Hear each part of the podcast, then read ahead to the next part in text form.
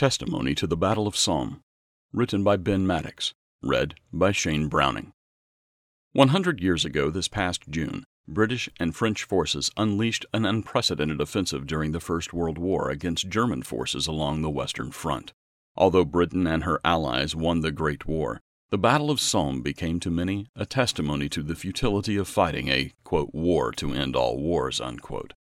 By November 1916, the Allies had advanced just 11 kilometers, and over 1.2 million men had been lost from all armies, making the Somme one of the bloodiest battles in history. The Somme was the greatest battle of World War I and was preceded by an eight day artillery bombardment by 3,000 field guns, which rained down 1.7 million shells onto the German defenses. The Allied forces had 27 divisions, 120,000 men, of which 80% were the British Expeditionary Force, or BEF, prepared to attack 16 divisions of Germans along a 30 mile front near the French River Somme. The Allies' bombardment was ineffective, and the Germans were not surprised. When the Allied troops attacked, they were sitting ducks and walked in their thousands straight into German machine guns. This battle cruelly demonstrated the industrialization of death by November, the British had lost some 420,000 men, the French almost 200,000, and the Germans took 650,000 casualties. Despite the tremendous bombardment, the Germans were so deeply entrenched in bunkers that most of them were still effective defenders on July 1st when the battle began. The British artillery barrage was to walk across no man's land in advance of the attackers, which would allow them to enter the German trenches in great strength. The artillery advanced too far ahead and the Germans arose in force. The British tactics were to have the troops advance over level ground, without cover, and at slow pace to prevent exhaustion.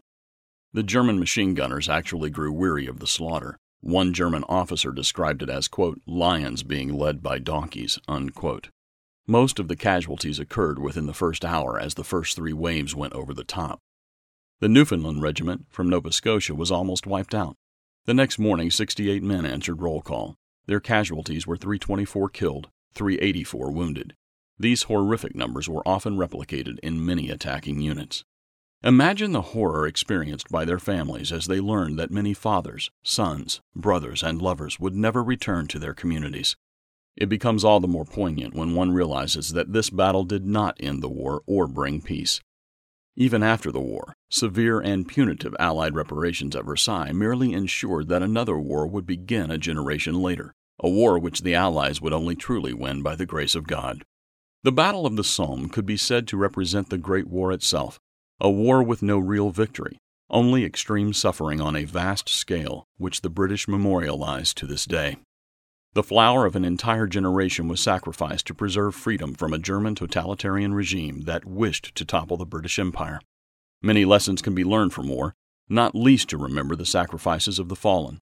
The long lasting consequences of war in any age cannot lead to lasting peace, only to the inevitable preparations for the next war, with even more destructive weapons and consequences. War has become progressively more mechanized and industrialized, requiring ever greater national industrial capacity. Above all, war is appallingly destructive of people by killing, maiming, and mental and emotional scarring. National economies, infrastructure, and well being are dramatically disrupted with long term effects.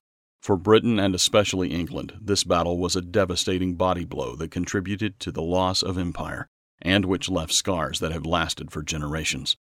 Thankfully, a time is coming when God will restore the lives lost in every war, and He will give them real peace. In the meantime, Bible prophecy shows the most severe trials are still ahead. Wars are raging even now, and there will not be peace in our time. Every day, ethnic groups arise against other ethnic groups.